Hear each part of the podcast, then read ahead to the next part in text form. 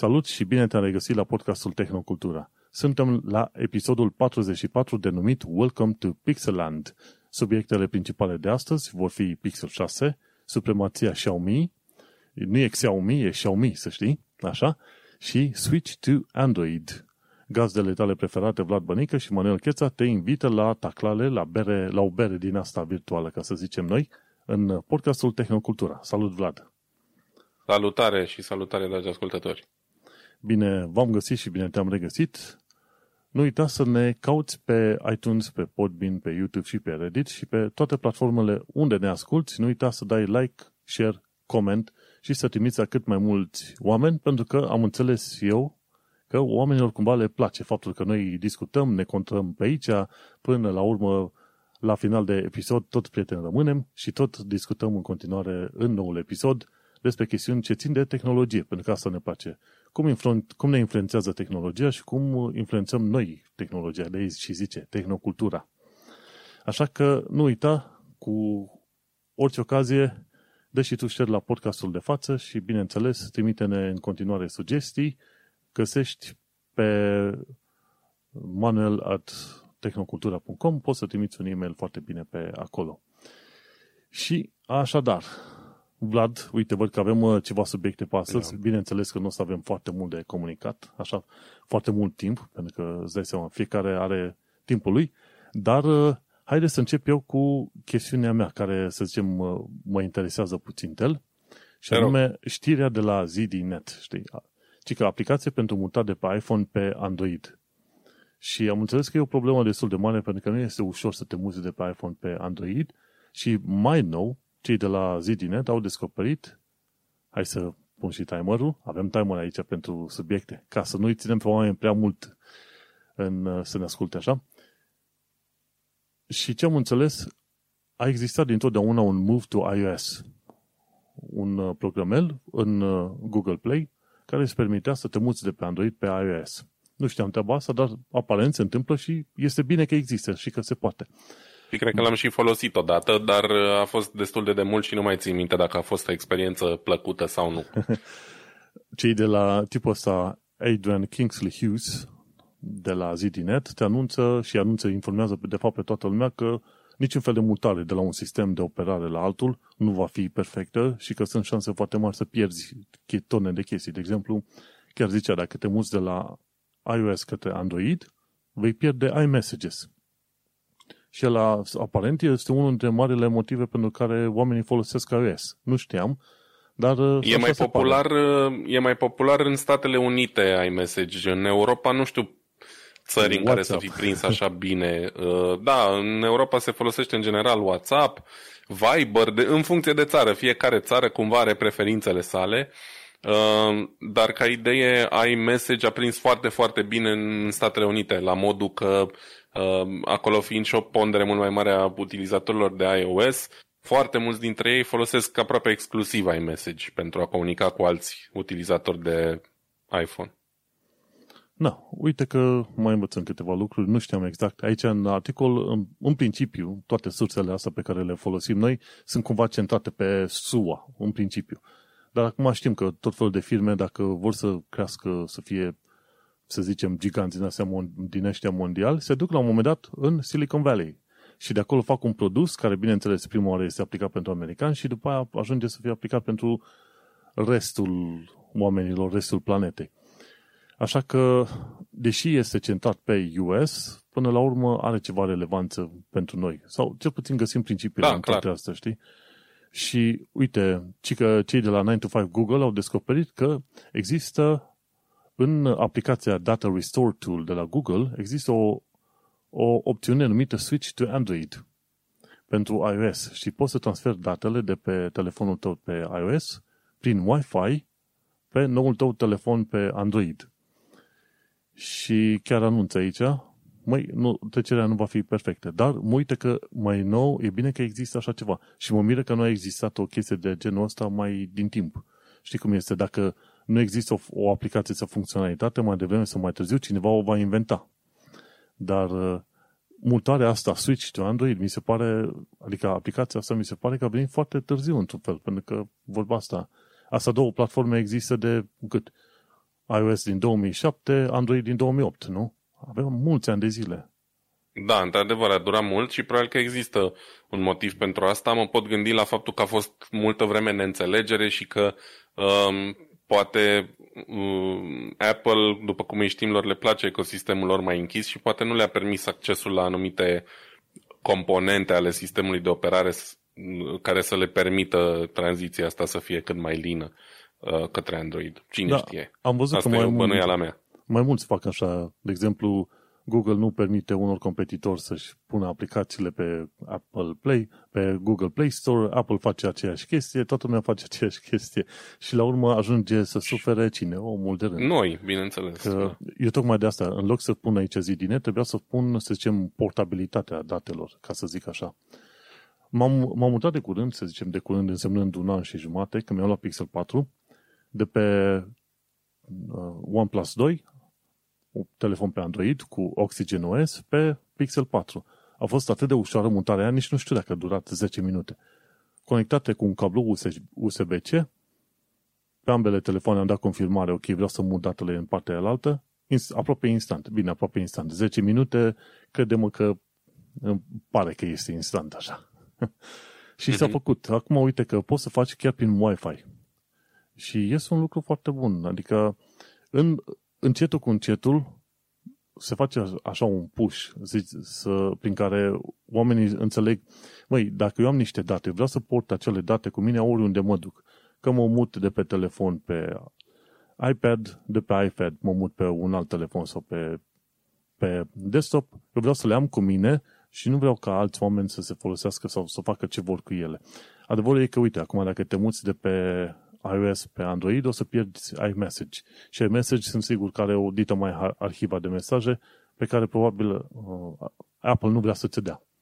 Și acolo e o mică mare problemă. Tocmai de aceea eu în continuare, de aia am și pus uh, link-ul ăsta în show, show notes, sunt, uh, sunt cumva susținător al proiectului Solid. Cred că am mai vorbit noi aici.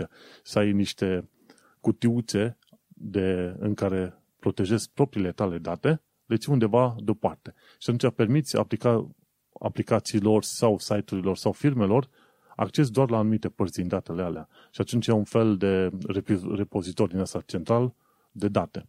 Acum, știi că e proiectul ăla inventat de către Sim Berners-Lee, efectiv pentru protejarea datelor în acele pods, poduri sau capsule, știi, de care tot uh-huh. ziceam. Și n-ai avea problema asta dacă ai reușit să-ți pui datele tale undeva deoparte și atunci să existe un sistem generalizat în care eu să-mi pot muta datele liniștit. Și uite că încetul cu încetul poate ne ducem în direcția aia, dar nu știu acum ce să zic. Cumva merge prea încet, știi? Cam asta e plângerea mai în multe direcții. Merge cam prea încet. Da. Um, E bine că s-a făcut pasul ăsta. E important să-ți poți muta chestiile de pe un telefon pe altul. Unul din lucrurile pe care eu și probabil majoritatea utilizatorilor de smartphone le urăsc cel mai tare.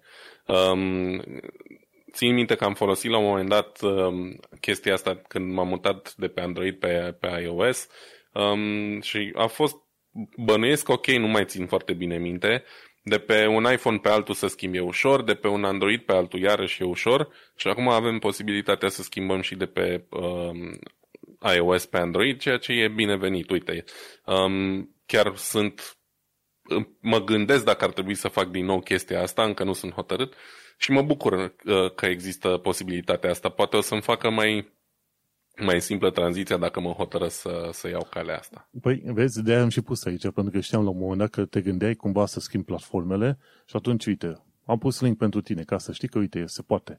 E, acel, e acea aplicație numită Data Restore Tool, care are și o opțiune numită Switch to Android. Bun, și tot în aceeași idee, uite, pusesem link de la video tutorial. Cred că ai mai urmărit de la videotutorial.ro. E un, mm-hmm. e, e un site făinuț. Eu l-am urmărit din 2010 încolo. Am învățat să îmi instalez WordPress-ul de pe site-ul respectiv, de pe filmele făcute de tipul ăsta. Și acolo îți arată cum poți să vezi telefonul tău pe Windows destul de ușor. De exemplu, trebuie să instalezi aplicația telefonul dumneavoastră pe Windows și pe, pe Android trebuie să ai Your Phone Companion. Și când le conectezi pe astea două, poți să vezi foarte ușor și să interacționezi de pe desktop pe telefon. Și e interesant că poți să scopiezi pozele în felul ăsta și e, vor, e aproape ca și cum ai fi pe telefonul tău, dar pe desktop. Sunt situații în care tu vrei să te bagi în telefon, să-ți copiezi pozele sau ceva de genul ăsta, știi? Și trebuie să te duci unde? Îl recunoaște că este device USB.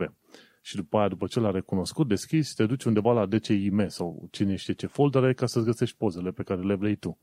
Pe când cu conexiunea asta, telefonul dumneavoastră pe Windows și your phone companion pe Android, poți să faci o legătură ceva mai bună și să vezi mai bine ce ai instalat și cu fișierele media efectiv pe care le putea descărca la nevoie. Și este un lucru foarte bun. La un moment dat uh, instalasem ceva prin uh, Wi-Fi, am și uitat cum se numește aplicația aia, să poți să transfer din uh, telefon prin Wi-Fi către calculator. Câteodată ai nevoie să faci și treaba asta. Acum, de cele mai multe ori când vreau să transfer tot felul de date, în calculator, le urc prima oară în Google Drive, să zicem eu un PDF. Și îl urc în Google Drive, după aia mă bag pe desktop pe Google Drive și îl downloadez de pe acolo. Și e destul de ușor. Nu neapărat aș avea nevoie să văd, uh, să-mi instalez alte aplicații, dar depinde de cazuri, știi? Cine vrea, uite că există soluții chiar la un click distanță. Și mi-aduc aminte cum era în urmă cu 10 ani. Hai, poate 15 ani, 2003, 2004, 2005, când noi abia descopeream ce e la Strong DC Plus și BitTorrent și toate prostiile alea. Poate atunci nu aveai metode din asta de transfer de date cum avem acum. Și de conexiune, conectivitate și așa. Nu exista treaba asta.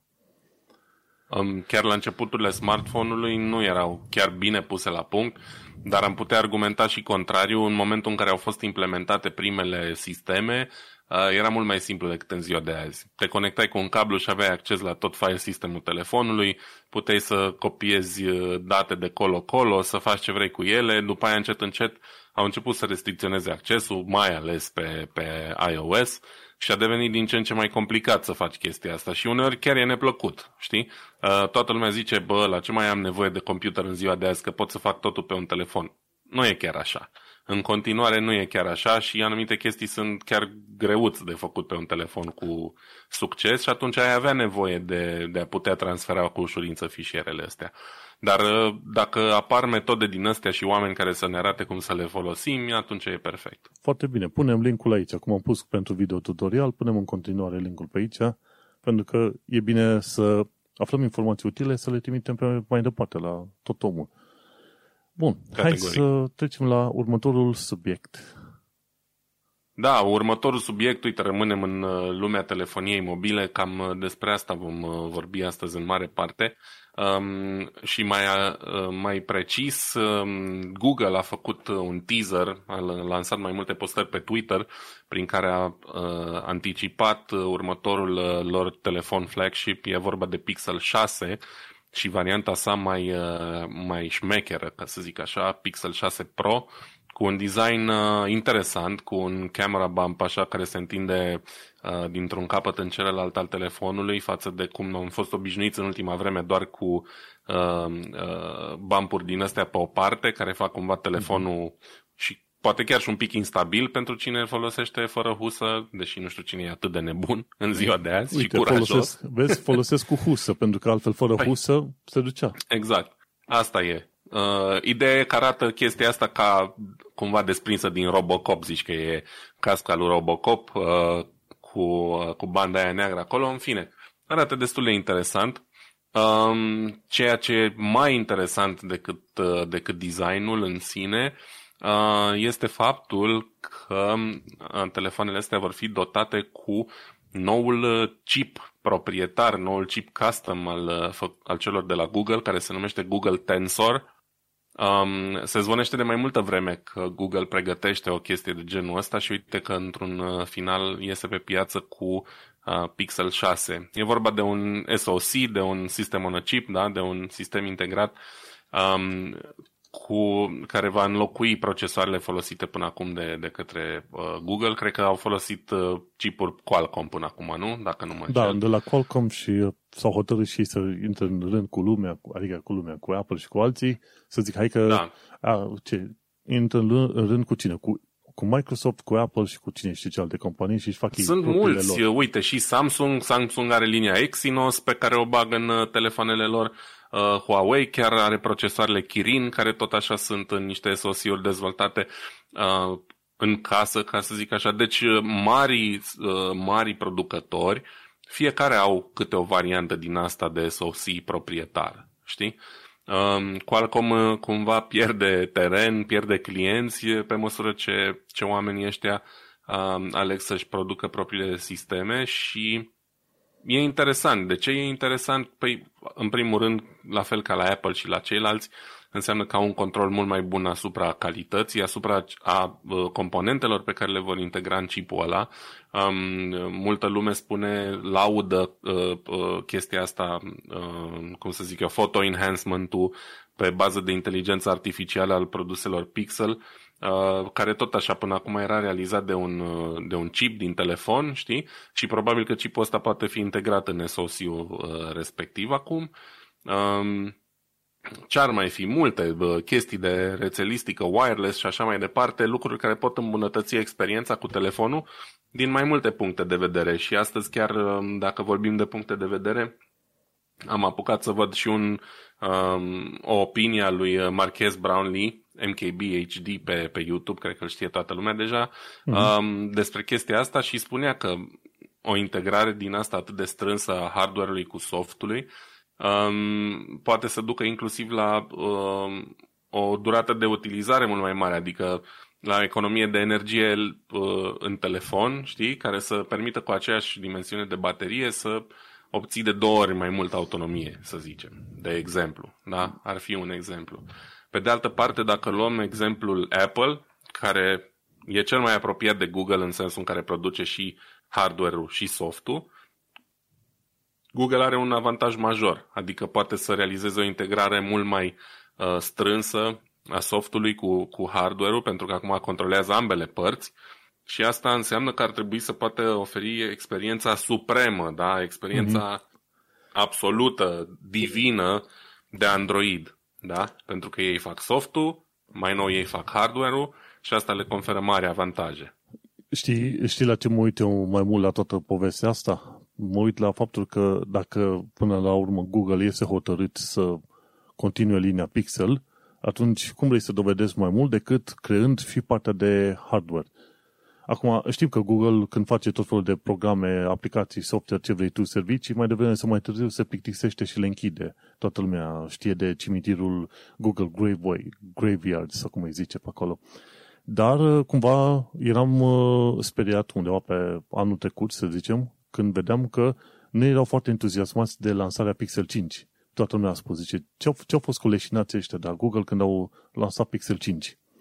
Și acum când am aflat că până la urmă fac și un chip, trec și pe partea de hardware, asta înseamnă ceva commitment. Oamenii ăștia sunt băgați mai bine în treabă, cum se zice, să foarte hotărâți, adică să meargă pe, pe o linie. Că eram uh, cumva în dubii, să rămân pe Pixel sau să nu rămân pe Pixel, urăsc Samsung-ul și nu știu pe unde să mă duc, știi? Și n-aș vrea să merg pe branduri chinezești, așa că oarecum știrea asta, faptul că îi fac un SOC al lor și chiar sunt, se investesc, investesc sănătos în hardware, nu înseamnă decât un lucru bun. Deși telefoanele, dacă stau să mă uit la preț, să, sunt undeva pe la vreo 700 de lire, ceva de gen, uh, dolari, dar vor ajunge 7-800 de lire dacă nu mai scump în UK, știi? S-ar putea să, să fie mai scumpe. Uh, se zvonește, scrie, cred că și în articolul ăsta de pe Anantec, pe care l-am uh, linkuit în uh, note, uh, scrie undeva că vor să țintească piața high-end. Îți dai seama, în momentul în care și-au făcut propriul silicon, e clar că au ambiții mari cu, cu generația asta și asta înseamnă că prețurile s-ar putea să crească și chiar să le um, ajungă pe cele uh, uh, promovate de Samsung și de Apple, știi?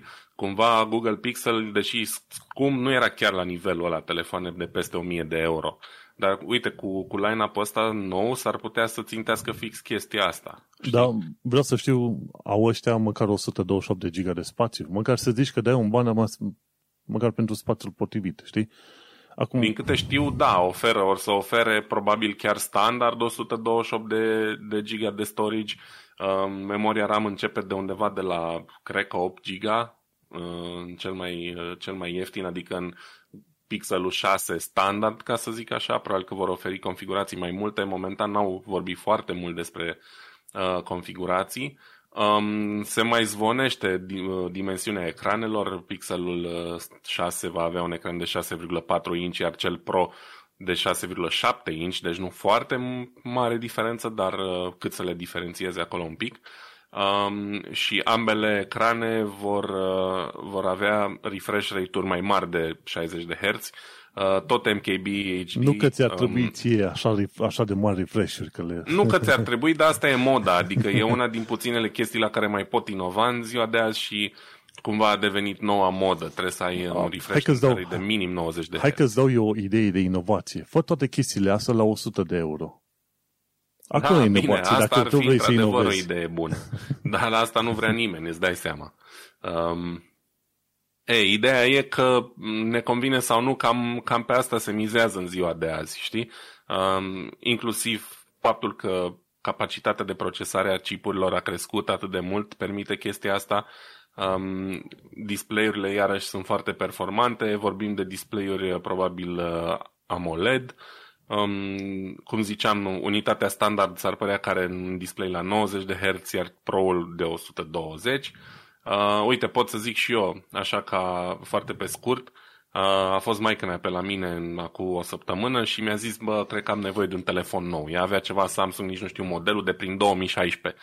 Deci era deja o epavă și nu era, n-a fost Samsung flagship, era unul din alea care costă până în 300 de euro.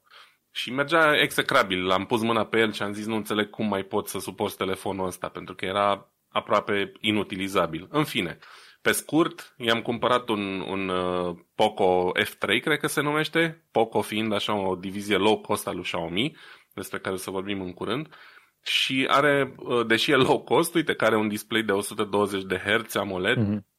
Arată foarte fain și chiar se simte diferența de la 60 la 120 de Hz când navighezi și așa mai departe, dar nu e o chestie care să-ți schimbe viața. E știi? deal breaker, da, nu, nu. E o chestie faină, interesantă, mai ales pentru cineva pasionat de tehnologie, dar cred că mai că mea nici n-a băgat de seamă, de exemplu. Nu, nu, are cum. Trebuie să ai și ochii aia antrenați. Ca ăia care spun că își pot da seama că e diferență între RTX on cu Ray Tracing și RTS off. Trebuie să fii antrenat, că un, da. om, un om obișnuit ca mine nu și-a dat seama care e diferența între una și alta, știi? Ba, dacă le schimbi imediat, adică dacă ah. schimbi tu, da, pui mâna pe el, el când îl scoți din cutie e la 60 de Hz, îl pui pe 120 și îți dai seama că e o diferență. Dar uh-huh. dacă ți l-ar da cineva și n-ai mai experimentat niciodată și ți-l dă pe 60 sau pe 120, n-ai ști să zici. Păi da, dar Ideea gândește-te e că, că nu e life-changing. Știi? știi cum e? Gândește-te că vorbești cu, cu cine, vorbești cu prietenii tăi și zici ok, suntem la telefon acum, dar hai să schimb de pe 60 de Hz pe 120, că poate te aud mai bine. Da, e. Bineînțeles, n-ai treaba asta. Știi ce mai place ultimă, ultimă notă de Pixel 6? Am înțeles că vor să facă software support pentru 5 ani de zile față de 3 ani cât e acum pe Android. Inclusiv asta vine prin, uh, prin faptul că au un, un SoC proprietar, pentru că din câte am înțeles, ei și dacă ar fi vrut să ofere 5 ani suport, nu oferă Qualcomm atâta și cumva unii fără ceilalți nu se poate, mai ales dacă apar uh, breșe de securitate pe parte hardware sau mai știu mm-hmm. eu ce, știi? Așa că e un motiv bun și probabil că o să mă lipezi un uh, Pixel 6, nu că ar fi neapărat nevoie, dar vedem. Cumva un Pixel 6 s-ar putea să apară în familia asta în curând. Hm. Bun, hai să trecem la altă, la altă idee, la altă chestie de discutat, de la Blipping Computer. După cum ai văzut, aproape în fiecare episod am ceva de la Blipping Computer. Dar știi ce fac Blipping Computer, nu? Sunt creatorii Malwarebytes. Uh-huh. Și cine are probleme și dacă antivirusul tău nu face față, pur și simplu trebuie să, trebuie să iei să descarci și antivirusul ălora de la Malwarebytes și ăla chiar își face treaba. Curăță foarte bine, știi? Dar ăștia au și un blog de securitate. Și chiar de curând au vorbit de chestia asta, ci că grijă la instalarea pachetelor goale prin NPM. Aici ține destul de mult de developer, efectiv pe direcția pe care lucrez eu. Acum, nu ar fi foarte relevant pentru tehnocultura să vorbesc foarte specific ce este NPM și care este treaba. O să vorbesc așa foarte pe larg. Și despre ce vreau să vorbesc este faptul că în lumea developmentului se creează tot felul de librării, framework-uri, plugin-uri care se pot folosi în codul tău. De ce să scriți tu un cod de JavaScript pentru un carusel pe website, adică cu imagini care se mișcă în stânga-dreapta, când cineva a scris deja un cod din ăla, l-a făcut uh, modular, generalizat, poți să-i alegi tu câteva opțiuni când inițializezi codul și așa ai uh, caruselul tău. De ce trebuie să lucri tu, să zicem, 10, 20, 50 de ore să creezi cod pentru carusel? Bine, cele mai timplu, simple tipuri de caruseluri pot fi scrise într-o oră, nici atâta. Așa? Când poți să iei acel modul. Ei, mergând uh, pe ideea asta de module și librării care pot fi integrate în codul tău, Node Package Manager duce chestia asta la un nivel mult mai mare, face un, uh, un uh, repository din asta central, un, un depozit central efectiv, cum ar veni, de tot fel de librării din astea, cum e GitHub-ul. Acum mai nou, dacă vrei să-ți iei tot felul de programe, le iei de pe GitHub. Îți dă și link către varianta executabilă, dar îți arată și codul sursă, mai ales dacă sunt proiecte în alea open source, știi? Și asta, NPM este un fel de GitHub pentru pachete din asta sau librării pe care le integrezi tu în codurile tale. Și acum munca de front-end developer, ce o faci, nu mai scrii pur și simplu codul de JavaScript. Trebuie să instalezi Node, să faci, să ai un package JSON, să integrezi un milion de pachetele acolo care îți ușurează treaba, pentru că munca este mult mai faină când ai o serie de tool care deja fac alte lucruri pentru tine, inclusiv chestiuni de securitate și ce știu. Bun. Ce se întâmplă? Îți aduce aminte în episodul trecut când am vorbit despre link rot, despre content drift uh-huh. și despre retroactive deletion and updates. Același lucru se întâmplă și în lumea developmentului și în special în lumea asta de frontend, ca developer pe, de website-uri. Și nu este o chestie discutată în lumea largă pentru că pentru unii pare că e un subiect pe de nișă, dar n-ar trebui. De ce? Pentru că în lumea developmentului ai librăria cu versiunea 1.0.0, la un moment dat se schimbă în versiunea 2.0.0 și așa mai departe.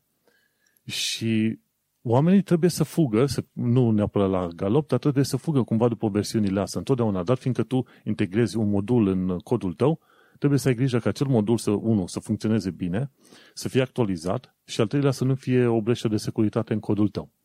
Și atunci mm-hmm. e o luptă continuă de fiecare dată când asemenea module, mai ales că sunt tot felul de site-uri care au cel puțin 5 module, poate chiar 10-20 de module diferite, de, depinde de complexitatea codului. Și trebuie să faci un, o verificare cât de des se poate, să vezi, ok, dacă nu cumva modulul respectiv a fost uh, hijacked, cumva Uh, preluat de către entități care inserează malware, uh, să vezi dacă îi faci update uh, la modul și pe aia, dacă nu cumva strică toată aplicația, știi? Și atunci problemele care chinuie internetul în genere, cum e link rot și content drift, efectiv apar și în lumea dezvoltatorilor și programatorilor. De-aia zic mulți oameni că trebuie să învețe foarte des, dacă nu chiar zi de zi, ca să lucreze ca programatori, mai ales pe partea de frontend, dar nu cred că e numai pe partea de frontend. Găsești chestia asta în care trebuie să înveți uh, pe tot felul de chestiuni, din aplicații mobile, gen DevOps, gen backend, tot felul de lucruri și pe acolo apar module și servicii noi pe care trebuie să le înveți. Și atunci este interesant de ținut cont faptul că dacă pe web vezi că se întâmplă atât de multe lucruri și e atât de dinamică treaba cu transformări de website-uri, cu pierderi de linkuri, același lucru îl pățești și în lumea dezvoltării. și o chestie interesantă este că atunci când vrei să-ți instalezi module din asta prin sistemul ăsta NPM, este foarte ușor să pui liniuțe NPMI, asta înseamnă NPMI, înseamnă, hai, instalează următoarele din repozitorul ăsta, din depozitul central. Dar poți să pui liniuță o singură liniuță, ăla indică deja un pachet care este gol. Și asta zice, zice grijă la instalarea pachetelor goale. Și există o serie de pachete goale în uh, depozitul NPM, numite liniuță, I și D mare. Chestiile astea sunt de I și G și G. Chestiile astea sunt, uh, să zicem, uh, niște comenzi pe care ar trebui să le bagi în mod normal la terminal când instalezi tot felul de din astea plugin-uri. Oricum, discuția e puțin cam prea tehnică. Ideea este că e multă muncă și ca developer să reușești să fii în ton cu ceea ce se întâmplă în lumea web în genere. Și asta este perfect natural, pentru că de la versiunea 1 până la versiunea 2, sunt șanse foarte mari că tu modulul respectiv l-ai actualizat într-un mod încât uh, mănâncă doar jumătate din datele pe care le-ar mânca, știi? Și asta este o luptă continuă, o luptă continuă în care întotdeauna trebuie să faci update-uri, nu numai în, în sistemul tău de operare, dar și în uh, ceea ce programezi tu pe acolo. În fine, pentru mine e foarte entertaining subiectul ăsta, nu știu pentru alții cum este, dar uh, cine este developer și ascultă, grijă mare la typo-urile când se fac comenzile npm install. Atât am vrut de zis. Îmi pare rău, nu pot să întrețin discuția asta, nu, nu sunt în domeniu și nu mă pricep. Am citit pe aici și, da, mi se pare interesant că cineva a creat fișierul ăsta și cum se întreabă și ei în articol, um, curiozitatea e dacă chestia asta a fost făcută intenționat așa ca să acceseze download, downloadări, dacă are vreun scop anume, se pare că au încercat să-l contacteze pe autorul pachetului și n-au reușit să dea de el. Da, și atunci ăsta este riscul. Dar fiindcă sistemul de instalare a modulelor îți permite să, să precizezi o singură literă ca modul de instalat, NPM, cineva a creat pe NPM acele litere, dar uh, modulul în sine nu are conținut de lucru, efectiv. Dar sunt șanse mari că atunci când este integrat în zeci de mii de proiecte și gândește-te că proiectul ăsta cu liniuță, așa se numește, liniuță, hyphen, a fost integrat în vreo 72.000 de proiecte ce se întâmplă dacă tipul ăla, la un moment dat se duce, ok, fac un update la, la proiectul ăsta, să bag cod care fură datele din uh, firmele respective. Și atunci, ce descoperi este faptul că 72.000 de firme diferite au acum datele furate. Și e atât de ușor. e chiar atât de ușor. Și de am vrut să-l pun aici, mă, pericolul apare inclusiv pentru developeri. Nu numai pentru omul obișnuit care dă click-click pe linkuri, uite un simplu typo. Absolut, da, uite, poate, poate chiar ăsta e experimentul, cine poate ști. Da, Bun. experiment făcut de prea multe, în, în prea multe situații, știi, prea multe litere sunt deja acoperite și de firme, de oameni diferiți, știi? Hai să mergem pe mai, mai departe, sunt curios la ăsta, eu știu că aș, așa ar trebui să se citească Xiaomi, nu Xiaomi, nu? Da, eu, eu îl știu de Xiaomi, am auzit și cu CH, cum va citi gen Xiaomi, în fine, nu sunt expert, nu vorbesc mandarină sau alte dialecte chineze, eu îi zic Xiaomi, că așa știu eu. Um, Xiaomi, din Android Authority, aflăm că după ce uh, de curând a luat locul 2 ca cel mai um, uh, vândut sau cel mai mare livrator de telefoane mobile la nivel global, uh, depășit doar de Samsung, se pare că uh, a devenit primul din Europa ca uh, număr de telefoane vândute în uh, trimestrul 2 al lui 2021. Uh, niște cifre seci, uh, 12,7 milioane de unități versus 12 milioane câte a avut Samsung. Deci nu la foarte mare diferență, dar uh, aproape și totuși a depășit Xiaomi. Uh, uite că devine, devine uriaș cu, prin, prin manevra asta. Uh, eu nu știam nici măcar că aveau locul 2 la nivel mondial, nu pot să zic nici că m-a interesat foarte mult, astea sunt chestii de business, uh, bogații care devin mai bogați, mă interesează pe mine mai puțin, dar um, totuși e interesant de, de discutat pentru că modalitatea prin care uh, au reușit chestia asta e foarte interesantă.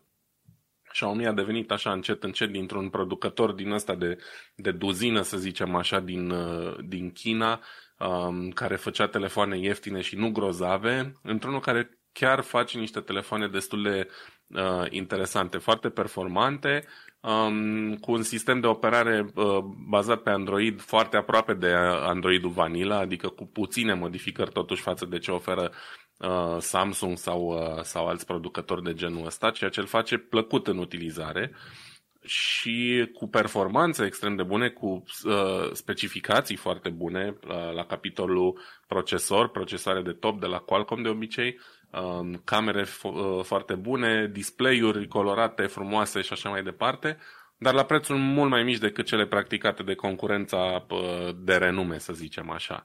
Uh, adică dacă un flagship de la Samsung costă 1000 de euro, un flagship de la Xiaomi cu performanțe similare și um, de dimensiuni cam la fel, e probabil undeva la 250-300 de euro mai ieftin, știi? Ceea ce e de multe ori greu de refuzat, chiar dacă renunți la, nu știu, numele Samsung, dacă mai contează pentru cineva chestia asta.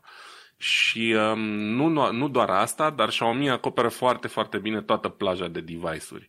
Dacă intri la ei pe site, um, la capitolul produse, o să vezi că au atât de multe modele de telefon încât și dacă ai vrea să alegi unul, nu ai ști efectiv ce să, ce să alegi. Au păi, o paletă foarte largă de telefoane. Și nu numai, au și, au și accesorii, că parcă aveam un, uh, o baterie externă într-o vreme de la Xiaomi.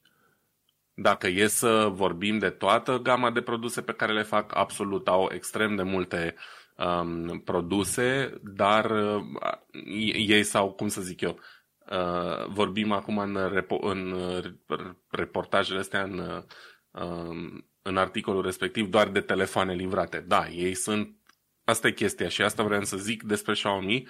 În primul rând, gama de telefoane e extrem de bine acoperită. Probabil asta i-a și ajutat să ajungă pe primul loc. De la uh, gama Mi, care sunt alea cele mai de top, ca să zic așa, în momentul de față, la gama asta medie Redmi uh, și la gama low cost, care se numește Poco, și chiar am uh, vorbit mai devreme de faptul că Uh, gândindu-mă ce telefon să iau lui maica mea în bugetul ei de aproximativ 300 de euro, uh, căutând așa un pic și vorbind cu, cu niște oameni în stânga și în dreapta, am ajuns la concluzia că um, uh, Poco F3 ăsta e cam cea mai bună variantă pentru ea, care nu are nevoie de cele mai bune performanțe, dar care vrea totuși un telefon bun, cu un display mare, colorat, care să o țină încă vreo 4 ani, 5 sau cât are de gând ea să-l țină. Și Poco F3 ăsta de ce e atât de tare? Păi te oferă un procesor Qualcomm um, 870, da? Un, un chip foarte, foarte performant în, în banii ăștia, în 300 și un pic de euro.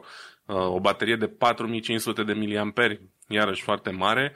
Uh, am mai menționat display-ul cu refresh rate de 120 de Hz, care iarăși e deja începe să devină încet încet standard. Cameră dublă de 40 și whatever megapixeli în fine, nu vorbim acum de toate specificațiile, ideea e specificații foarte bune la un preț extrem, extrem de competitiv. Um, la ce au renunțat ca să poată oferi prețul ăsta? Păi, în primul rând, au renunțat la, materi- la materiale scumpe. Um, carcase da, din cât plastic. Costă? Cât costă? Cred că am dat pe Amazon pe el, mă pot uita acum, să nu mint, dar cred că a fost până în 350 de euro. Deci, uh, uh, foarte... performanțele astea de bani ăștia sunt nu știu, grozave, aș putea să spun. Da, știi? pentru că nu ai nevoie, știi cum e, la un moment dat își marketau unii telefonul cu partea din spate din sticlă, dar de ce avea nevoie partea din spate să fie din sticlă? Lasă plastic. Uite, 300 de euro, 299 de euro e în momentul de față la Amazon Germania telefonul ăsta, știi?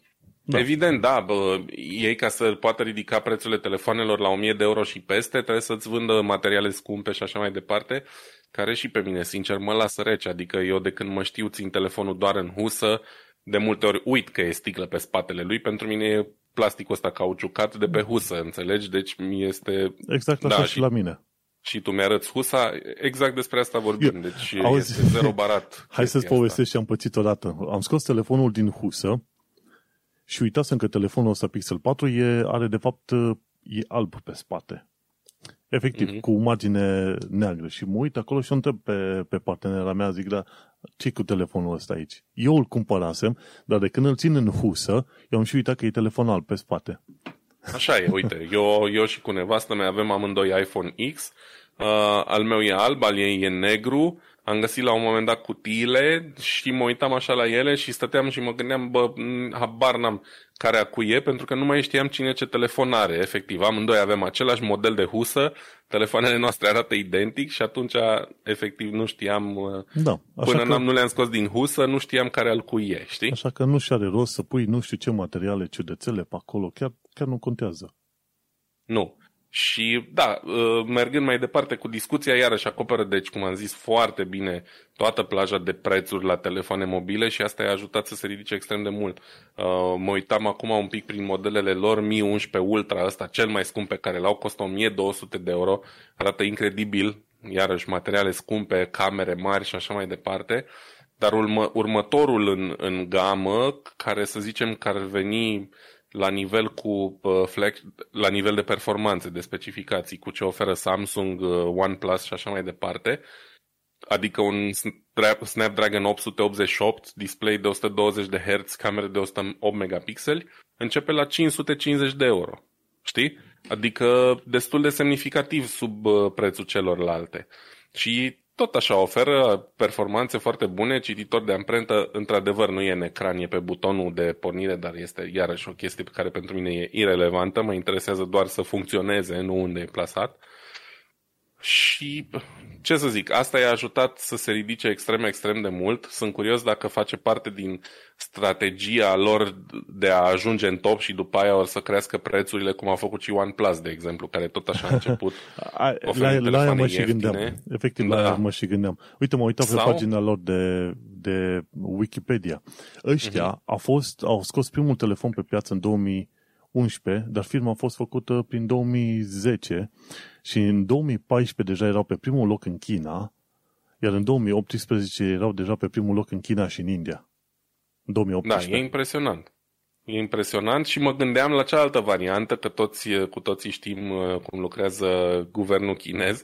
Dacă nu cumva prețurile astea mici sunt practicate tocmai ca să intre în casa a cât, ori mai mult, exact. a cât mai multor utilizatori. Nu vreau să fiu conspiraționist, dar nu, dar acolo, acolo nu știu atât de multe despre Xiaomi încât să pot elimina teoria asta. Gândește-te, toate companiile astea trebuie să aibă acceptul statului chinez. Alea nu pot exista fără acceptul statului chinez și poate chiar uh, subvenții din partea statului chinez, înțelegi? Așa că Eu este știu de așteptat. Asta, știu chestia asta din, din domeniul auto, unde lucrez, dacă tot am ajuns aici, unde există niște module care fac un fel de phone home, da? efectiv uh, trimit telemetrie despre mașina pe care sunt montate, inclusiv poziția GPS, viteză, ce vrei tu, uh, și sunt montate de producători pe mașini, ei au opțiunea, producătorii auto, dacă să le monteze sau să nu le monteze, dar toți le montează pentru că asta le oferă niște scutiri semnificative de taxe, știi? Și atunci guvernul chinez a zis, uite, noi vă oferim deducerile astea de taxe dacă montați un modulaj pe mașină care să facă următoarele chestii. Și producătorii auto crezi că au zis, a, nu, noi nu montăm, că noi ținem la intimitatea clienților noștri. Mm. Au zis, cum să nu? De mâine începem. Nicio problemă, știi? și probabil că la fel se pune problema și la telefoane mobile și mai știu eu la cine. Că uite, asta a fost așa un, una din uh, dilemele cu care m-am trezit azi dimineața, că n-am dormit foarte bine. Bă, nici nu știi cum e mai bine să faci. Îmi schimb telefonul, dar ce se întâmplă acum? um, îmi dau datele cui? Îi le dau lui Apple, îi le dau lui Google, uh, îi le dau lui Xiaomi sau la guvernul chinez, nici nu știu unde e mai bine să le dai. Dar undeva le dai cu siguranță, știi? Da. Da. Um, cam atât am avut de zis. Foarte pe scurt, Xiaomi face și alte chestii foarte mișto. Nu le fac reclamă, nu ne plătește nimeni, dar sunt semi-fan, să zic așa, am de la ei un robot aspirator care e foarte mișto și merge foarte bine de când l-am luat și care iarăși a costat uh, mult mai puțin decât uh, echivalentul său de la, de la Rumba, de exemplu. Uh, am o trotinetă, de fapt nevastă mea are o trotinetă de la ei, care iarăși e best buy în, în domeniul ăsta și așa mai departe. Deci oamenii fac chestii mișto, chiar fac produse bune. Dacă îmi ziceai acum 10 ani că mm, o să ajungem într-un viitor în care o să ne dorim produse făcute de companii chinezești, aș fi zis că ești nebun. Și uite că au ajuns încet, încet. Da, că și, și în România, nu știu acum dacă încă mai e vorba aia. Știi, când auzi de produs chinezesc, zici produs ieftin și prost. Dar da, uh, eu încă folosesc. Treaba. Se cam schimbă, da. Chinezerii, e. știi că așa îi zicem noi, chinezerii, dar s-a, s-a schimbat treaba, cel puțin când e vorba de telefoane, nu mai, nu mai poți să zici chinezării, chiar așa. Nu, din potrivă, dar e, sunt, sunt și multe contraexemple și atunci putem să zicem că nu o să dispară prea curând peiorativul ăsta. Rămâne de văzut. Da. Hai să mergem pe mai departe la o altă chestie. Și anume, este vorba de hardware pierdut în negura istoriei. Asta o să fie puțin mai scurt de discutat. Și e canalul nostru preferat, numit TechMoan, care vorbește din când în când de tehnologii din alea vechi, uitate și de demult. Știi, la un moment dat era prezentată o casetă fără, fără rotițe din alea pentru banda magnetică, știi? Banda magnetică că se desfășura în interiorul casetei, pe cum vrea să se ducă. Dar mergea foarte bine. mergea foarte bine. Și acum mai nou tipul ăsta a vorbit despre un fel nou de, un tip nou de DVD-uri numit HD VMD. Nu mai știu exact de la ce vine numit numele ăla de VMD. Dar Video Media Disc, ceva de genul ăsta. Da, ceva de genul ăsta. Vreau să fie, ci că ei se lăudaseră la un moment dat că vor să fie mai bun decât HD DVD. HD DVD. Vreau să se placeze undeva mai bine decât HD DVD, dar mai slab decât Blu-ray. Și mai devreme sau mai târziu, uite, am descoperit că până la urmă uh, HD VMD a existat într-un univers paralel, că n-am auzit de asta, de HD VMD. Nici Dar am auzit de HD DVD și Blu-ray. Adevărul e că a f- eu simt că a fost o perioadă foarte îngustă în care oamenii au folosit uh, DVD-uri și după aia Blu-ray-uri. Acum probabil mai sunt folosite la console, dar în principiu pentru filme văzute acasă a fost o perioadă destul de scurtă, pentru că uh, stau, dacă stau să-mi aduc aminte, majoritatea oamenilor care totuși vreau să vadă ceva acasă în România, preferau să meargă pe StrongDC sau BitTorrent să-și ia filme de pe acolo. Da, dacă vorbim strict de România, așa e, dar la nivel global, DVD-ul a fost destul de mult folosit și încă e, adică uh, culmea, încă există uh, release-uri de filme noi pe DVD, uh, magazinele, cel puțin pe aici, prin Germania, sunt destul de pline și uh, există niște motive și dacă vrei chiar putem să vorbim despre asta mai pe larg într-un uh, episodul ulterior, uh, dar uh, DVD-urile au fost chiar destul de succes. În România, unde pirateria era la modă uh, pe vremea aia, da, nu au avut succesul scontat. Dar chiar și așa, adică toată lumea pe care o știam eu avea un DVD player în casă și mai cumpăra din când în când câte un disc sau mai închiria sau mai știu eu ce. Da, Dar e o chestie bună. da.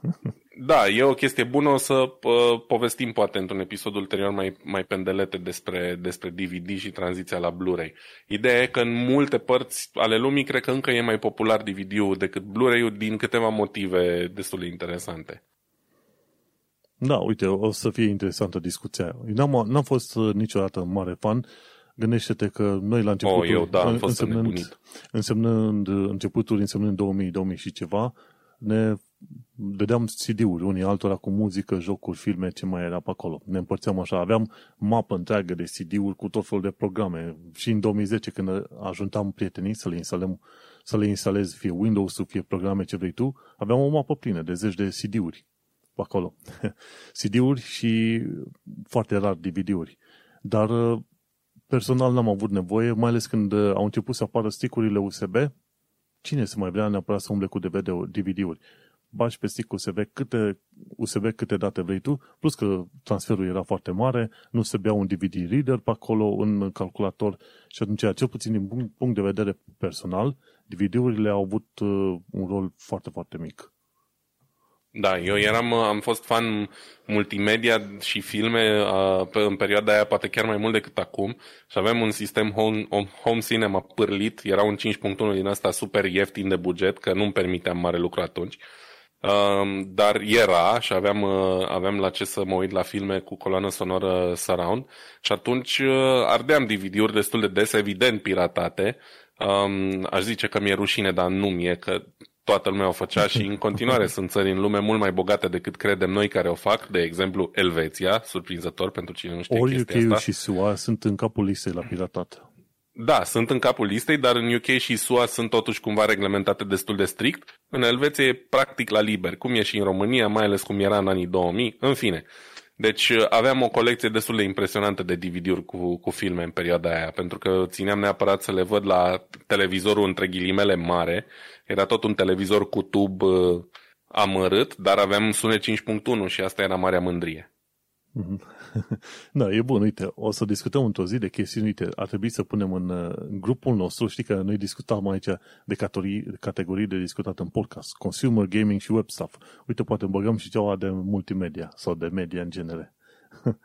facem, facem super de mega podcast. Bine, ideea e să nu ne întindem mai mult de o oră și puțin.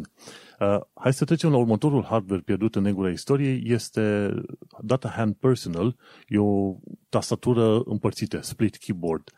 Și nu știu dacă ai reușit să te uiți la filmulețul ăsta sau măcar puțin tel așa la prezentare, dacă te uiți acolo la cum arată, e, e într-adevăr ca din filme. Te duci undeva pe la minutul 3.50 și te uiți la prezentarea celor de la Linus Tech Tips, tastatura aia e ca din filme, așa. are patru butoane, are, nu, are de fapt 10 butoane pentru fiecare deget, după aia mai are pentru fiecare deget puțin mai îndepărtat alte butoane pentru tastaturi și are un fel de mouse integrat pentru toate degetele, dar a fost gândit destul de prost, că ziceau și ăștia la un moment dat că nu poți să iei tastatura clasică o iei și o împarți direct în două, după aia reorganizezi butoanele și mergi pe ideea că s-ar putea să fie cât de cât apropiat față de tastatura obișnuită. Nu, dacă faci un split keyboard în felul ăsta, cel mai probabil trebuie să gândești la, un nou, la o nouă metodă de, de lucru. La noi la muncă avem oameni care au mouse vertical. În loc să fie așa orizontal, e mouse vertical. Și atunci poziționarea butoanelor e, e, să zicem, la 90 de grade. Dar și ergonomia este puțin schimbată și mouse-ul respectiv este ceva mai bine gândit. Ok, vrem să facem un split keyboard, bun, fă split, dar uh, hai să regândim modul cum punem tastaturile, nu, nu cum au făcut-o cu Data Hand. Deci când te uiți acolo zici că e mișto să ai un fel de film SF în care tu apeși pe butoanele alea și te joci de nebun, dar ci că durează și o lună de zile să te înveți cu tastatura respectivă. Pe când cu o tastatură normală o pui sub nasul tău și începi să apeși. Bup, bup, bup, bup, bup și gata. dar, da, e mișto, n-am apucat să văd video dar arată interesant. Evident că n-are cum să fie mai bun decât o tastatură clasic, mai ales pentru cineva care a folosit toată viața așa ceva. Uh, poate dacă cineva ar începe și ar cunoaște doar tipul ăla de tastatură, i-ar fi mult mai ușor și s-ar părea că noi suntem ciudați. Dar uh, uite, un design mai interesant pentru chestiuni de asta, split design, este ergodox.com și acolo tastatura arată mai puțin mai normal la tastatură, știi? Uh, stai să-ți trimit linkul pe Discord și o să vezi și tu. Ăla mai arată a tastatură interesantă uh-huh. pe care putea să-ți o cumperi dacă vrei neapărat split design. Și depinde de oameni. De ce nu? Poate să fie o chestie interesantă, nu m-a, nu m-a atras niciodată. Chiar dacă sunt uh, programator web, asta nu înseamnă că stau 8 ore din 8 scriind cod de nebun, să scriu 10 și 10 de pagini de, ne, de cod. Câteodată te poți bucura că în zi, prin și tu o zi, o oră, poate două, în ziua respectivă în care a pus să scrii efectiv cod pe care l-ai gândit tu. Să zicem, faci un carusel, un format sau un pop-up sau o prostie, ceva pe acolo, orice, o animație. Uh, nu întotdeauna ai două ore continuu de coding. Depinde de firma și de situația la care e supus. În fine, a existat și câteodată este bine să existe formate din alea gen HD, VMD și Data Hand Personal, e bine să existe, să eșueze ca lumea să învețe ceva din, chestiuni, din chestiunile alea. Și se pare că au învățat și au creat formate mai bune și lucruri mai bune de, de utilizat, gen cum e la ErgoBox EZ. Și cam atâta. Hardware pierdut în uh, lumea istoriei. Mă cam pasionează să văd într-adevăr chestiuni din asta de tehnologie mai veche, ca să văd și eu ce am ratat. nu că am ratat mare lucru, știi? Da, e, a fost uh, un experiment. Um, nu pare să fie avut prea mult succes. Mă gândesc că ar putea avea niște aplicații destul de specifice pentru oameni care, dintr-un motiv sau altul, își pot mișca doar degetele și nu și încheieturile, să zicem. Uh, ar putea fi util într-un caz din ăsta, dar altfel, mai ales pentru cine a folosit tot tastatură start, standard toată viața, no way. No, nu are cum să fie mai da. bun așa ceva. Hai să mergem la un alt subiect care este ceva mai interesant decât tastatură split.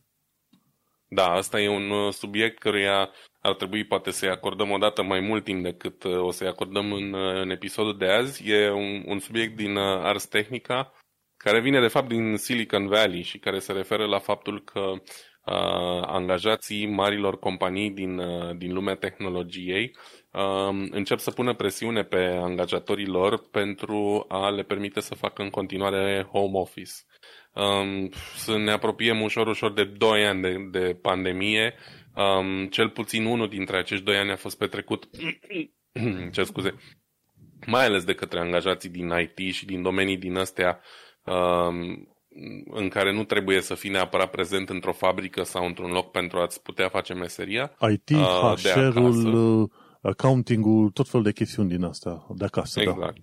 Și oamenii ăștia s-au obișnuit atât de bine cu munca de acasă, încât acum li se pare, pe măsură ce oamenii se vaccinează și în anumite birouri încep să se redeschidă, uh, oamenii constată că e o risipă de, de timp prețios naveta asta către muncă și înapoi. Uh, nu e vorba neapărat că oamenii nu, vreau, nu vor să fie în birou, dar și-au dat seama că poate să facă la fel de bine munca și de acasă. Culmea, mulți angajatori și-au dat și ei seama la rândul lor că angajații își fac treaba la fel de bine și de acasă.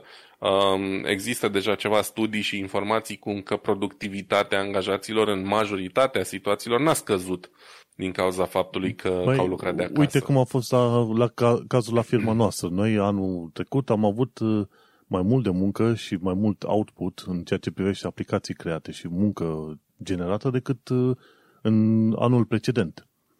Și atunci s-a demonstrat clar că lucrând de acasă nu aduci un, uh, să zicem, de serviciu firmei. Da, uh, îți dai seama, mulți, uh, multe din joburile astea puteau fi făcute de acasă și de acum 10 ani, whatever dar pentru că angajatorul își dorește să exercite totuși un nivel de control asupra angajatului, te cheamă la birou, chiar dacă n-ar trebui neapărat să fii prezent acolo. În fine, motive sunt uh, multiple, sunt și pro și contra. Ideea e că după, după tot experimentul ăsta oamenii încep să pună presiune din ce în ce mai mare pentru că vor să transforme schimbările astea care acum au, au fost așa cu caracter temporar pe perioada pandemiei în lucruri uh, mult mai permanente și e, un, e interesant tot articolul ăsta din Ars Technica de citit.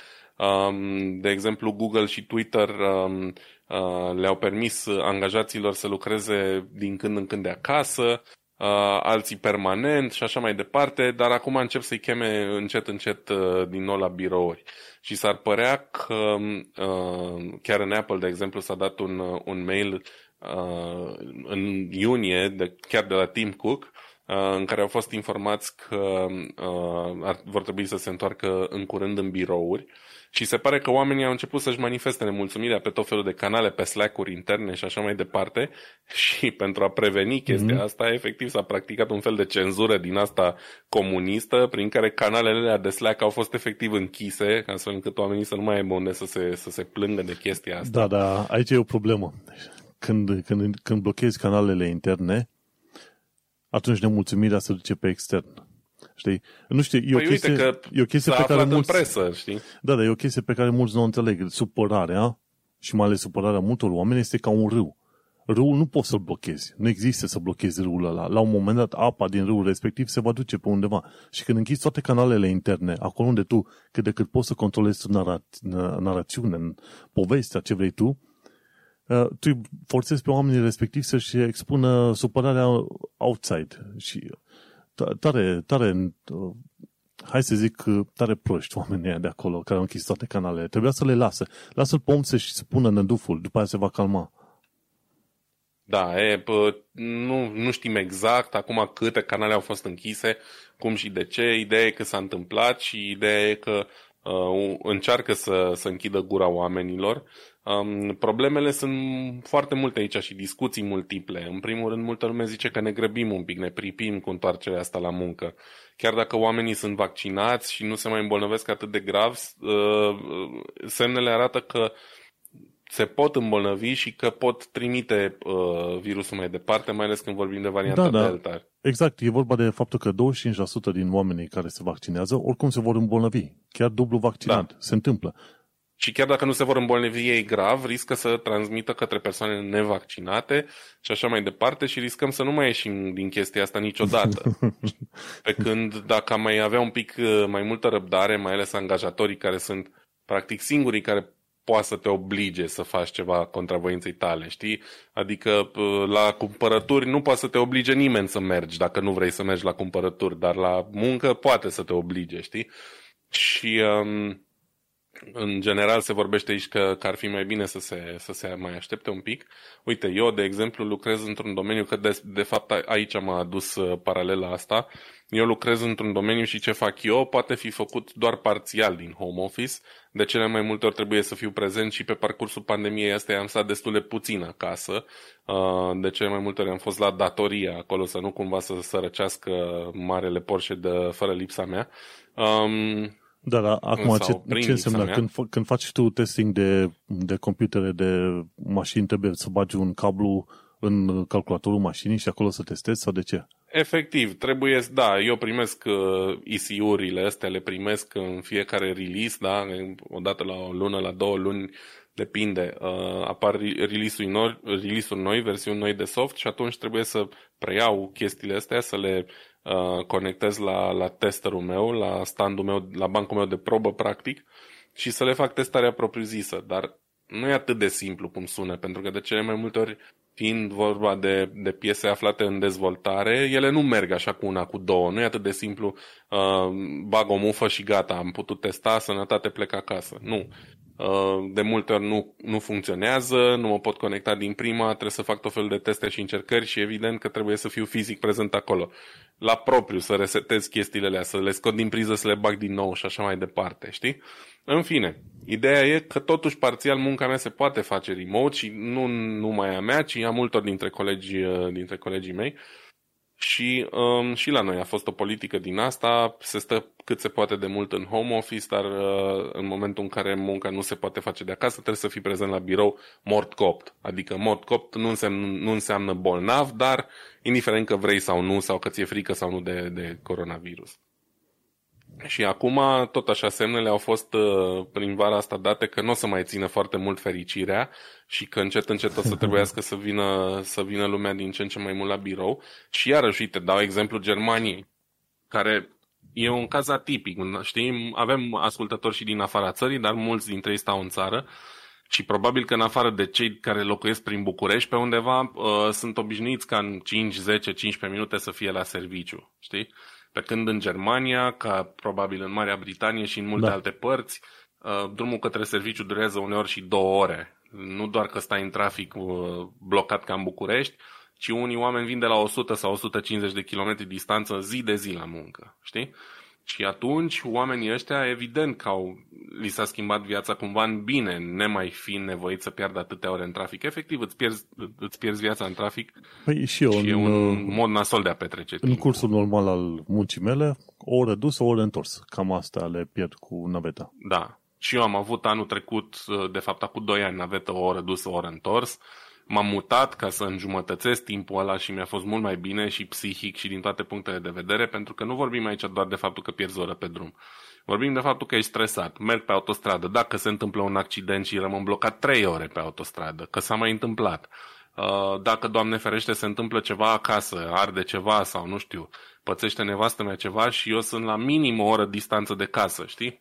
Uh, chestiile astea m-au, m-au făcut să, să am așa o stare neplăcută de multe ori când plecam la serviciu și atunci am considerat că trebuie să fac tot posibilul să mă mut mai aproape, dar în fine, rămânând, având posibilitatea să rămâi în home office mult mai mult decât înainte, oamenii s-au simțit mai confortabil, știi? S-au simțit mai bine uh, cu ei, cu viața lor, au fost mai aproape de cei dragi, poate, și acum, pe măsură ce ne întoarcem la, la normal, să zic așa, oamenii își dau seama, băi, e cam nasol să petrece atâta timp în trafic. Știi? Dar uh, uite-te că, cel puțin în UK, aplică, încep să aplice tot mai multe companii tehnica aia, trei zile la birou, două acasă.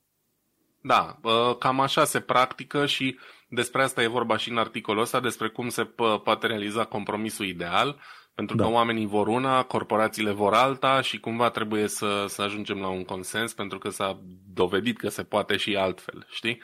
Um, și rămâne de văzut uh, ce se va întâmpla. La mine în firmă semnalele au fost că vor încerca să păstreze situația actuală și că nu vor obliga pe nimeni să se întoarcă la muncă full-time dacă se poate și altfel, adică dacă își pot face munca de acasă, doar că probabil or să ceară prezență mai, mai desă, gen la ședințe lunare sau chestii de, de genul ăsta, știi?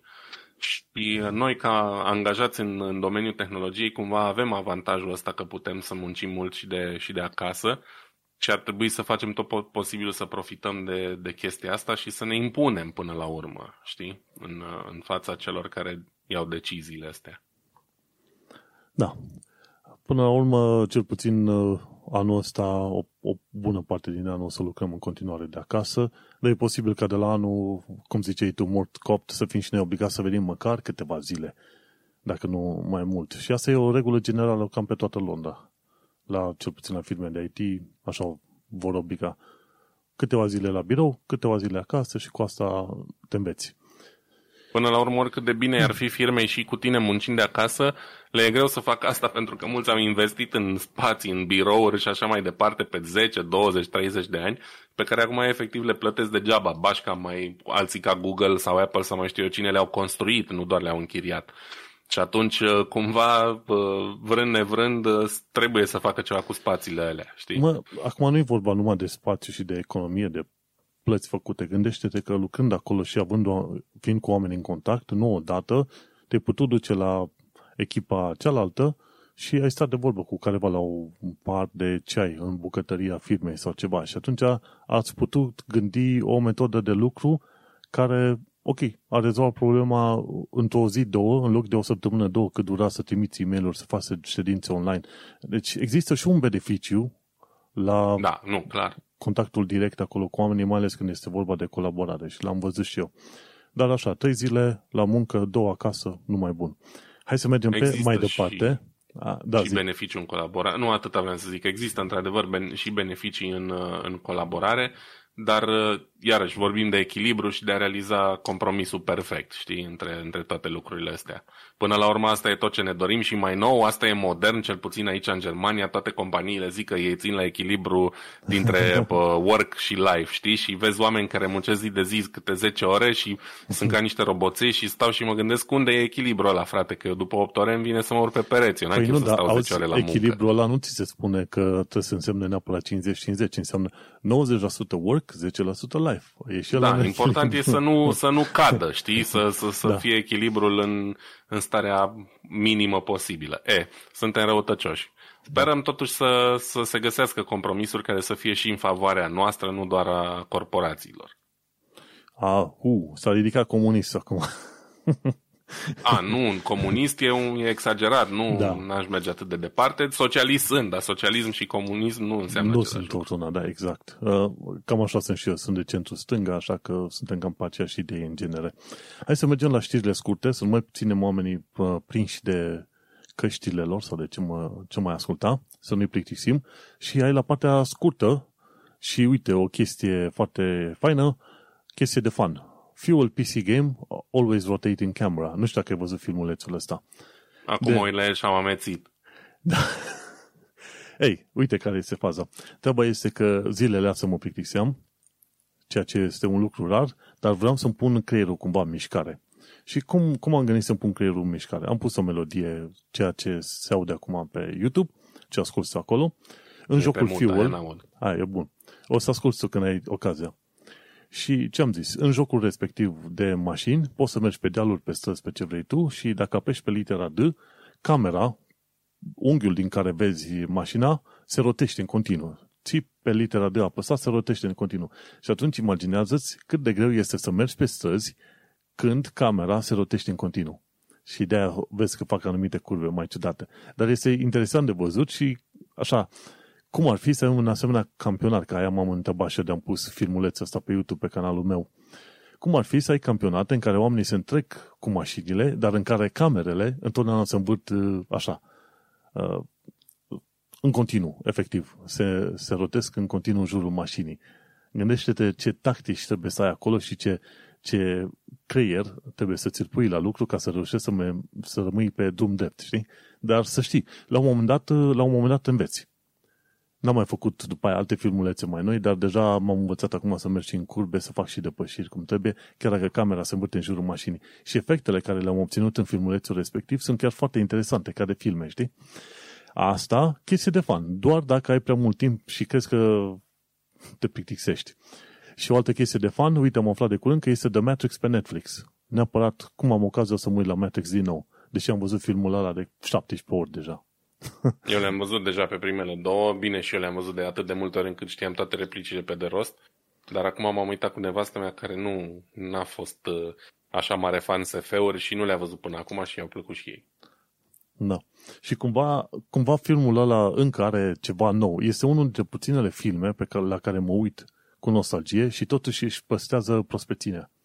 N-am văzut alte filme care să fie, de exemplu, mi s-au părut simpatice la un moment dat Rambo sau alte chestii, dar dacă m-aș uita din nou la filmele Rambo, mi s-ar părea că ar fi o, o, o casă din aia de chirpici pe care o calcă un tank acum, total uh, nepotrivit cu vremea, dar The Matrix, în 99, încă este potrivit și acum, după cât, 2019, 20 și ceva de ani de zile.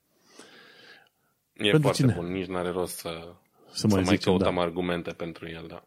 Exact. Hai că mai avem o altă două, trei știri scurtuțe. Cei de la Wired au spus așa că Amazon Drone Delivery a picat și este vorba de UK. Uh, Amazon vrea să facă pionierat în UK cu uh, livrarea cu drone. Și era foarte interesant că la un moment dat nu știau cum să facă, ci că este relativ ușor să duci drona până la casa omului și de la înălțimea la care e, să dai drumul pachetului cu o parașută micuță să aterizeze. Ci că problema mare apare atunci când trebuie să vii cu drona la mai puțin de 2 metri înălțime și pe aia să lași pachetul jos frumos. Și că pentru aia 2 metri înălțime au avut tot felul de probleme din alea de management și până la urmă au închis echipa și se pare că nu vor mai face în viitorul apropiat uh, drone delivery pe Londra. Dar era interesant ca idee, ca proiectul. Adică tu crezi că am jucat jocul ăla Watch Dogs Legion degeaba? Acolo, în jocul ăla, sunt drone peste tot, pe toate străzile principale vezi drone cum duc produse. Zic, ok, alea o să fie Amazon Drones. Și când colo se află că, în principiu, probleme de management au killerii proiectul ăsta. Păcat, dar cine știe, poate la, știi cum e, în vidul lăsat de unii se vor muta alții. Poate o să vedem o firmă gen Xiaomi care vine și face uh, drone delivery. Pentru că Amazon n-au putut să angajeze manageri care să facă treaba asta. Și vezi, aici ajungem în situația că de am și pus asta, poți să ai toți banii din lume, dar dacă nu ai oamenii potriviți, managerii să managească, să administreze proiectul, pică în cap. Toți banii din lume. Uite, asta e unul, unul dintre cazurile în care cu toți banii din lume nu, nu poți să te miști. Și e trist, dar asta e. Da, e, nu o să aibă întotdeauna succes uh, toate proiectele astea care uneori par așa megalomane. Um, ideea mișto era clar că nu va fi foarte ușor de pus în practică din multe considerente și poate că au ajuns la momentul în care au zis, bă, nu mai are rost să investim în chestia asta. Dar poate pe viitor o să revină. Nu știm încă ce noi evoluții în materie de drone vom avea și poate o să revină cândva. Va, va, va reveni asta. în mod sigur. Dacă ți-aduce aminte, mi se pare că într-un episod de Tehnocultură am și discutat de NASA, care crea un fel de sistem din asta open source de management a dronelor întundită mai orașul. Și acum ei lucrează la chestia asta. Și atunci, dacă și NASA prevede o situație în care ai vehicule autonome care se plimbă singure de colo-colo printr-un oraș, îți dai seama că mai devreme sau mai târziu chestia asta va fi realitate. O să ne obișnuim da. cu băzâitul de drone până o să ne o să se transforme într-un fel de sunet de fundal. Știi? Bun, mergem mai Clar, departe. Da. ZDNet spune că se caută experți de securitate și este vorba de cyber security. Nu știu cum e situația în uh, Germania, dar în UK, ci că e penurie de experți de cyber security. Costă un curs din ăla undeva pe la vreo 2500 până la 4500 de lire și salariul începe de la 25-30 de mii încolo pe an, dar, uh, domnule, nu se găsesc suficient de mulți oameni. Deci, dacă se găsesc oameni care sunt învățați pe cyber security, se pot angaja chiar repede. Și nu știu dacă situația asta este și în România, dar cel puțin în lumea vestică este penurie, efectiv, de experți de securitate. Și depinde de tipul de cyber security pe care îl faci, nu trebuie să fii programator sau să știi programare. Ai diverse tooluri pe care trebuie să știi să le folosești, trebuie să înțelegi anumite concepte și eventual să mai știi niște comenzi din terminal, dar nu trebuie să știi neapărat programare. În timp, poate că o să și înveți, dar uh, e alte. Deci, cine vrea să învețe, să învețe de web development și, de ce nu, cyber security. Asta e ca sfat din, din partea Tehnocultura. Sfat aprobat Tehnocultura. Învață web development și cyber security. Și SEO, pardon. Și ultima chestiune pe astăzi, de la Interesting Engineering, ci că în uh, Dubai se folosesc și nu numai, în, uh, în zona Dubaiului oricum, se folosesc drone pentru a crea ploaie. Nu știu dacă știi de treaba asta. Da, am auzit recent de chestia asta. Și, efectiv, uh, dar fiindcă există nore acolo, tot ceea ce trebuie să faci e să trimiți niște drone, să-i gâdile la burtă și apoi norii eh, dau drumul la apă. Și acum, cum gâdilă, cum gâdilă dronele astea norii? Efectiv, creând curent electric. Descărcări de curent electric. Și descăr- descărcările alea de curent electric vor eh, obliga particulele, vaporii din apă, să se înfășoare cumva în jurul particulelor suspendate în aer. Aerul nu este pur, cum știm.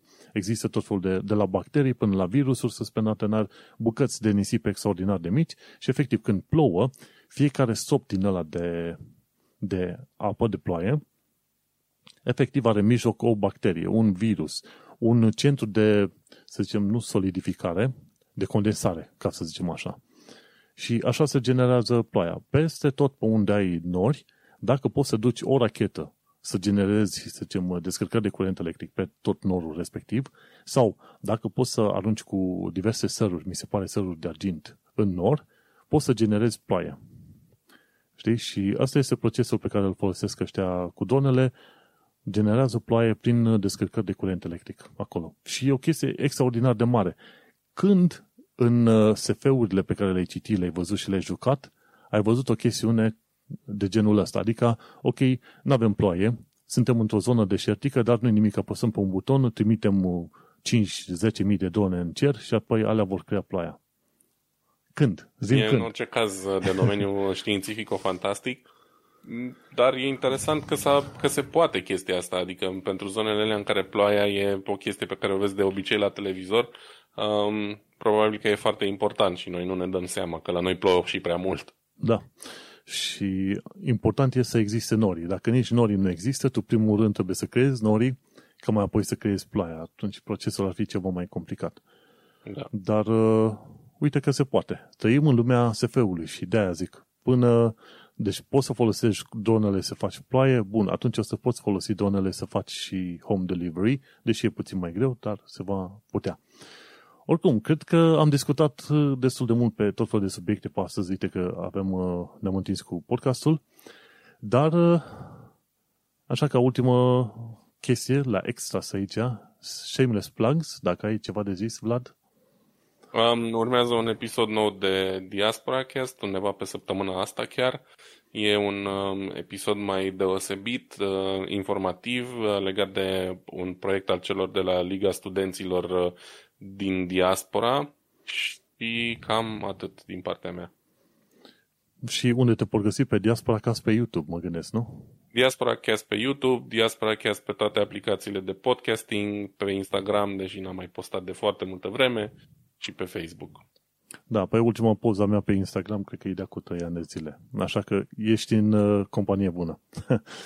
Bun, în cazul meu, pe mine mă găsiți pe manuelcheța.com, unde am și podcastul Un Român în Londra, unde discut despre viața în UK, despre învățatul limbii engleze și cine știe, tot felul de lucruri ciudate sau mai interesante pe care le aflu eu despre viața în, aici în Londra și în UK.